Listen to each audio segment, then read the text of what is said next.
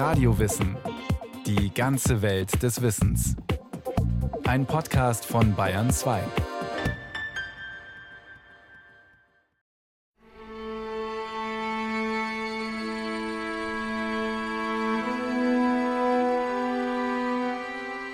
Im ausgehenden Mittelalter zog ein Reformer gegen den Ablasshandel zu Felde. Er übte Kritik am unmoralischen Lebenswandel vieler Priester und Bischöfe, er forderte die Übersetzung der Bibel in die Volkssprache und predigte vom notwendigen Ungehorsam des Christen. Die Menschen haben nicht ihren Prälaten und Oberen zu gehorchen, es sei denn in guten Befehlen. Die Rede ist nicht von Martin Luther, auch wenn es so klingt. Schon ein Jahrhundert vor dem Wittenberger Reformator hat in Prag ein Mann ganz ähnlich gedacht und geschrieben. Der böhmische Theologe und Prediger Jan Hus. Die Kirche klagte ihn der Ketzerei an und zitierte ihn im Jahr 1414 vor das Konzil von Konstanz. Wie Martin Luther sicherte man auch dem Böhmen freies Geleit zu. Wie Martin Luther weigerte sich Hus zu widerrufen. Doch hier endet die Parallele. Am 6. Juli 1415 verurteilte das Konzil den unbequemen Böhmen wegen Ketzerei. Er wurde noch am selben Tag verbrannt und seine Asche in den Rhein gestreut. Wer war dieser Mann, der so viele der Lehren Luthers vorwegnahm, dass Martin Luther selbst erstaunt ausrufen sollte: Wir sind alle Hussiten, ohne es gewusst zu haben. Schließlich auch Paulus und Augustinus. Jan Hus kommt um das Jahr 1370 in dem südböhmischen Städtchen Husinetz zur Welt, von dem sich auch sein Nachname herleitet. In späteren Zeiten, als er Magister an der Universität ist und auf Lateinisch schreibt, wird er seinen Namen latinisieren. Jan von Husinetz wird zu Johannes Hus. Heute benutzt man meist die tschechische Form seines Vornamens Jan. Jan von Husinetz stammt aus recht armen Verhältnissen. Sein Vater ist vielleicht Kleinbauer oder Fuhrmann gewesen. Über seine Kindheit und Jugend schreibt Hus, wie das im Mittelalter durchaus üblich ist, später fast nichts. Er muss ein eifriger und guter Schüler gewesen sein, denn trotz seiner einfachen Herkunft kann er an der Prager Universität studieren. Der Student Jan Hus lebt im Hause eines seiner Professoren, für den er kleinere Dienste verrichtet – Außerdem betätigt er sich mit anderen armen Kommilitonen als Straßensänger. Es sind keine einfachen Jahre. Als ich noch ein hungriger Schüler war, machte ich mir einmal aus Brot einen Löffel, aß damit den Erbsbrei und am Schluss auch noch den Löffel. 1393 macht Huss den Abschluss als Baccalaureus, als Bachelor würden wir heute sagen, und drei Jahre später wird er Magister, Master.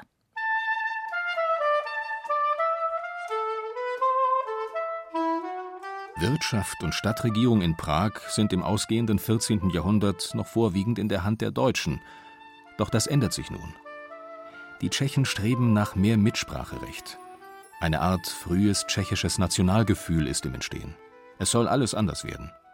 Vor einem halben Jahrhundert ist die Pest durch Europa gezogen.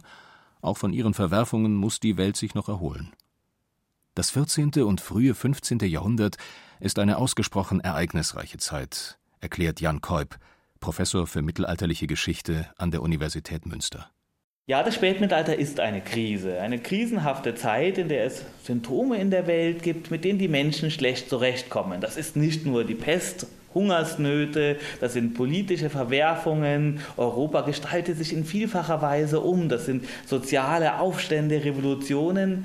Aber es ist keine ausweglose Zeit. Die Menschen entwickeln Ideen, um mit dieser Situation umzugehen. Sie probieren Neues aus, sie erweitern ihren Horizont. In dieser Zeit des Aufbruchs schwirren neue und aufregende Ideen umher, auch und gerade an den Universitäten. Im Jahr 1398 stößt Jan Hus, der inzwischen auf seinen Doktor der Theologie hin studiert, auf ein Traktat des englischen Theologen John Wycliffe. Wycliffe gilt, heute wie damals, als der radikalste Kirchenkritiker des 14. Jahrhunderts. Er kritisierte Missstände in der Kirche. Er prangerte den Lebenswandel von Priestern, Mönchen und Bischöfen an, die so gar nicht in christlicher Armut lebten. Die Bibel, das Wort Gottes, war ihm die einzige Wahrheit und Autorität. Im Jahre 1382 wurden zehn seiner Thesen als ketzerisch verurteilt Doch Wycliffe selbst blieb unbehelligt und starb zwei Jahre später friedlich eines natürlichen Todes. Nicht zuletzt, weil der mächtige Adelige Johann von Gent eine schützende Hand über ihn hielt. Auch nach seinem Tod zirkulieren Wycliffes Schriften weiter frei in Europa. Kirchenkritik unter Geistlichen und Gelehrten gibt es schon lange und immer wieder. Und sie ist auch erlaubt, erklärt der Leipziger Historiker und Husbiograf Thomas Gschenk. Kirchenkritik als solche ist kein äh, Grund für Häresie. Also viele der gelehrten Theologen haben selber äh, Kirchenkritik geübt, aber niemals an der Hierarchie als solcher. Und wenn Kirchenkritik geübt wurde, dann immer sozusagen hinter verschlossenen Türen, innerhalb eines ausgewählten Kreises von Akademikern, von Theologen. In der Bibliothek der Prager Universität entdeckt Jan Hus mehrere Traktate Wycliffes, von denen er eigenhändig Abschriften erstellt, die bis heute erhalten sind. Er ist begeistert. Das lässt sich an den Randnotizen ablesen, die er sich damals teils in lateinischer, teils in tschechischer Sprache gemacht hat. Lieber Wycliffe, Gott gebe dir das himmlische Königreich. Steht da und? Wycliffe, Wycliffe, mehr als einem verdrehst du den Kopf. Man sieht ihn förmlich vor sich, den knapp 30-jährigen Magister Huss, wie er mit leuchtenden Augen und heißen Wangen an seinem Schreibpult in der Bibliothek sitzt und mit eilig kratzendem Federkiel Seite um Seite abschreibt. Hier ist die Wahrheit über Gott, die Kirche und die Welt. Die Wahrheit, die er selbst so brennend gesucht hat. Aber was steht da eigentlich? Und was ist daran so ketzerisch? Professor Jan Kolb von der Universität Münster. John Wycliffe und seine Anhänger behaupten, dass die Dinge, die Wesenheit der Dinge bei Gott real ist. Dass es also etwas gibt, einen Seinskern von Dingen, der tatsächlich existiert. Die Position Johannes Hus klingt erstmal als eine philosophische, aber sie hat ganz reale Konsequenzen. Denn wenn es bei Gott einen wahren Kern von richtigen Glauben, von einem Christen gibt und demzufolge also auch Dinge, die dann nicht Christ sind, weil sie nicht in diese Kategorie fallen. Wenn es also eine Unterscheidung bei Gott zwischen richtigen und falschen Christen gibt, dann spiegelt sich diese Unterscheidung auch auf Erden wieder. Dann gibt es also Menschen, die tatsächlich Christen sind und es gibt andere, die es nicht sind. Und daraus ergeben sich weitere Konsequenzen. Was ist denn, wenn die Person, die Papst ist, gar kein echter Christ ist? Sind dann die Sakramente, die diese Person spendet, sind die Bischöfe, die von ihm geweiht werden, dann auch wieder Sakramente spenden, sind das echte Christen? Da kann man skeptisch sein. Muss man also dem Papst gehorchen? Muss man einem weltlichen Fürsten gehorchen? Das ist durchaus revolutionär zu einer Zeit, in der die bestehende Ordnung der Welt als von Gott bestimmt und gewollt angesehen wird – in der man ganz selbstverständlich annimmt, dass es eine Hierarchie, ein Oben und Unten geben muss. Nur im abgeschlossenen Raum der Universität sind gelehrter Zweifel und Dissens erlaubt, solange sie von dort nicht nach draußen dringen. So muss zunächst auch Jan Hus mit seiner Wycliffe-Begeisterung nicht hinter dem Berg halten, wie Jan Kolb erzählt. Gibt tatsächlich in der Anfangszeit von Jan Hus Momente, wo er predigend vor die akademische Öffentlichkeit tritt und die Thesen Wycliffes verteidigt. Und die Zuhörer sind begeistert, denn sie beziehen das nicht auf die Erde, sondern auf das himmlische Jerusalem, auf das Jenseits, auf die Zeit sozusagen nach dem Ende aller Tage.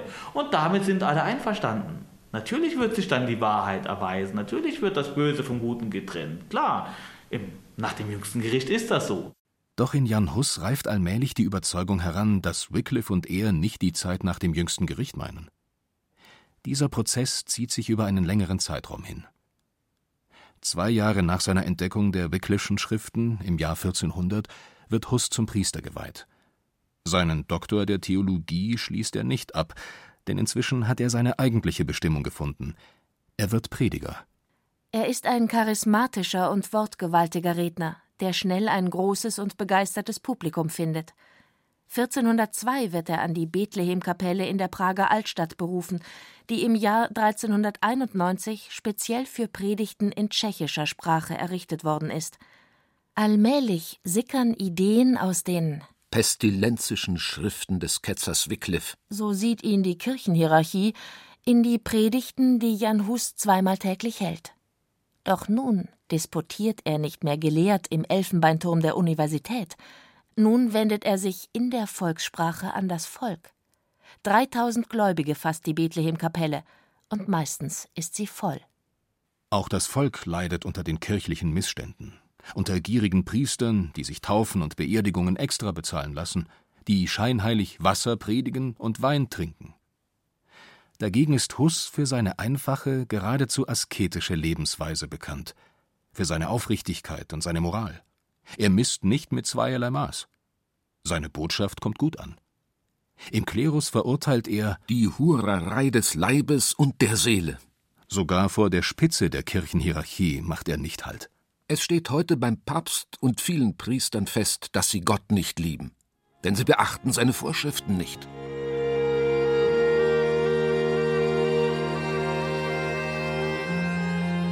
Und dann tauchen in seinen Predigten ganz explizit die ketzerischen Ideen Wycliffes auf.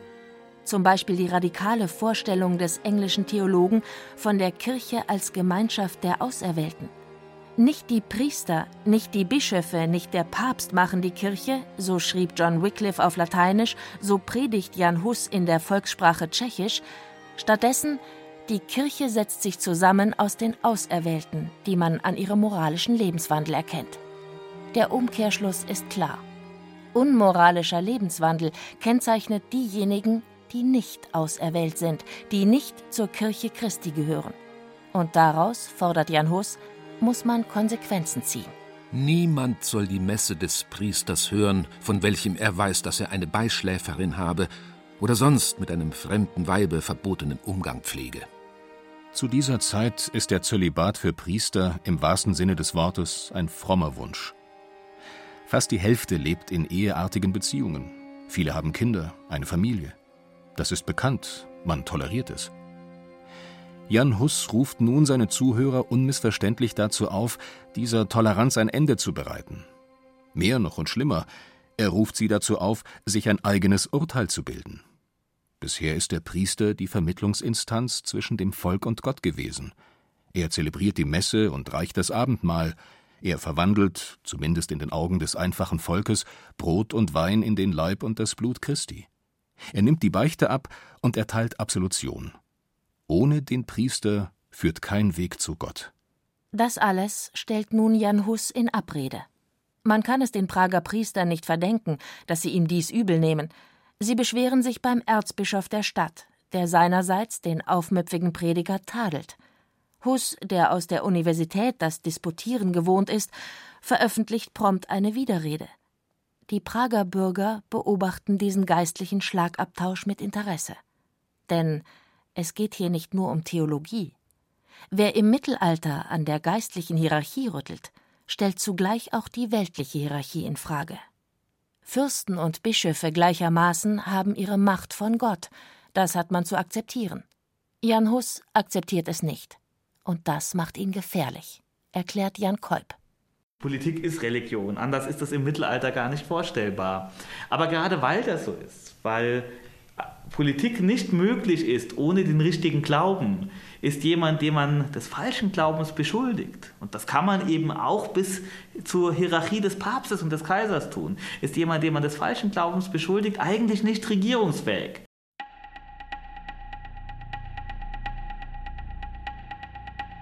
Inzwischen hat sogar der Papst in Rom davon gehört, dass in Prag die gefährlichen Ideen des Ketzers Wycliffe in Umlauf gebracht werden.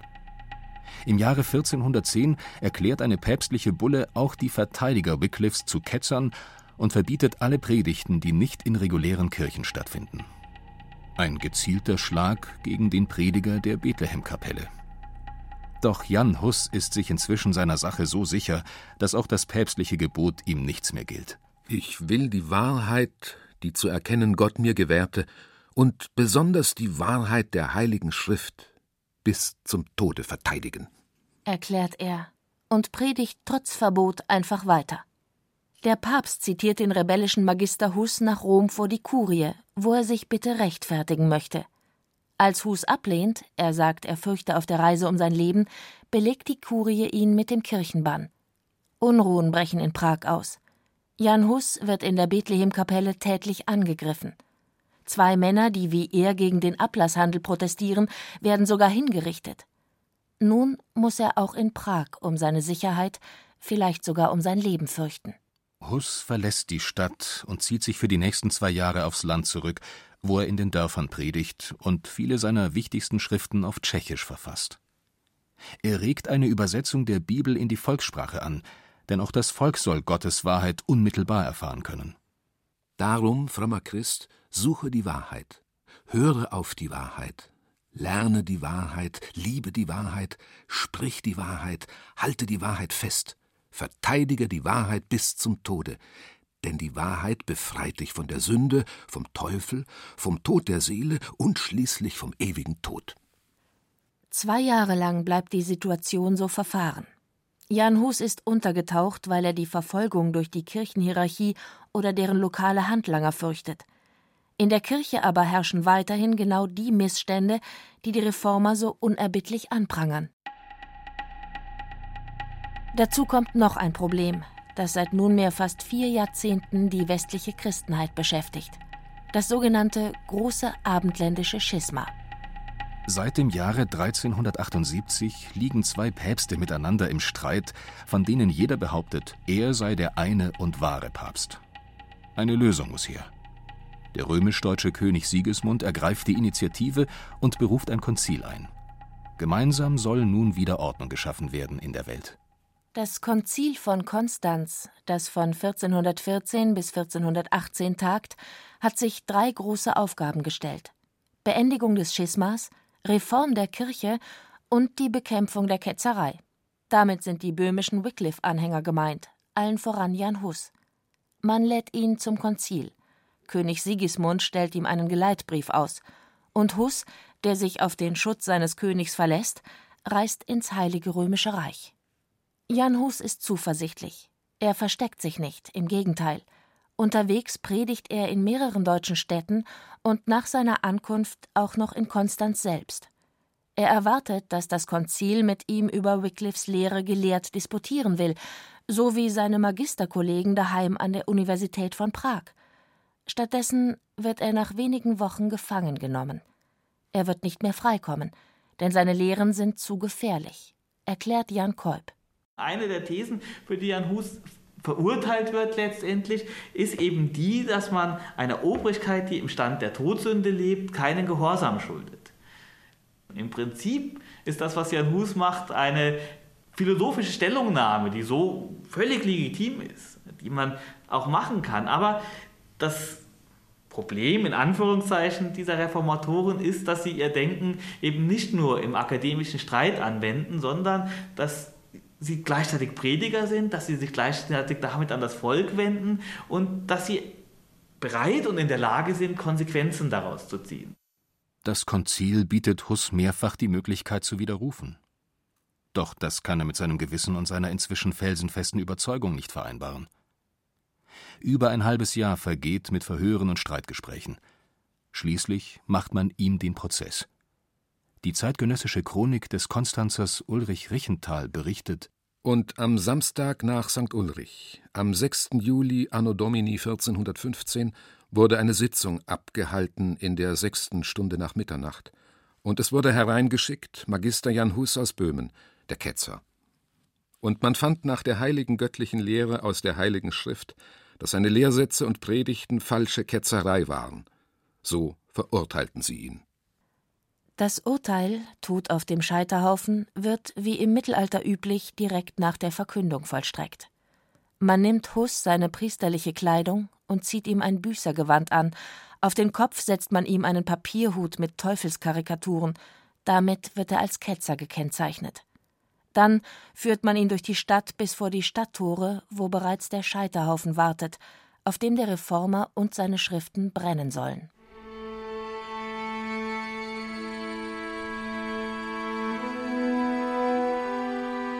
Doch Hus Tod bringt die Rufe nach Reform nicht zum Verstummen. Der Stein ist längst ins Rollen gekommen. Die kontroversen Lehren sind der Kontrolle von Kurie und Universität entglitten. In Böhmen ziehen Prediger durch Stadt und Land, die Wycliffes und Hus Lehre in der Volkssprache weiterverbreiten. Hier vermischt sich der Reformgedanke mit sozialen und politischen Strömungen. Dazu Thomas Gschenk. Am 6. Juli 1415 starb Huss auf dem Scheiterhaufen in Konstanz. Ähm, am 30. Juli 1419, also nach vier Jahren, äh, begann dann die hussitische Revolution die ähm, eigentlich das ganze 15. Jahrhundert der böhmischen, aber auch der mitteleuropäischen äh, Geschichte mit geprägt hat. Die Hussiten haben also gerade nach 1426 ja auch ihre berühmten, berüchtigten, gefürchteten Heerfahrten in die Nachbarländer, also nach Deutschland, also gerade nach Sachsen, aber auch nach Brandenburg, nach Bayern, nach Franken hinein, nach Österreich unternommen. Die Anhänger von Wycliffe und Huss greifen zu den Waffen, um ihre Reformforderungen durchzusetzen. Während der folgenden zwei Jahrzehnte wird die römische Kirche mehrere Kreuzzüge in Böhmen führen, die allerdings mit empfindlichen Niederlagen für die päpstliche Seite enden. Erst 1436 einigen sich beide Seiten auf eine Kompromisslösung. All das ist weit entfernt von Jan Hus Wünschen für die Nachwelt – in einem seiner letzten Briefe aus seiner Gefängniszelle in Konstanz hat er geschrieben Ich bitte die Herren, sie möchten das arme Volk barmherzig und gerecht verwalten. Ich bitte die Bürger, ihre Geschäfte ehrlich und die Handwerker ihre Arbeit getreu auszuführen. Ich bitte die Diener, ihren Herren getreu zu dienen. Auch bitte ich, einander zu lieben, die Guten nicht zu unterdrücken und jedem Wahrheit zuteilwerden zu lassen. Sie hörten Der Reformator Jan Hus Die Wahrheit stirbt nicht in Flammen von Imogen Ria Herrath. Es sprachen Caroline Ebner, Christian Baumann und Heinz Peter. Technik Regina Stärke. Regie Axel Vostri. Eine Sendung von Radio Wissen.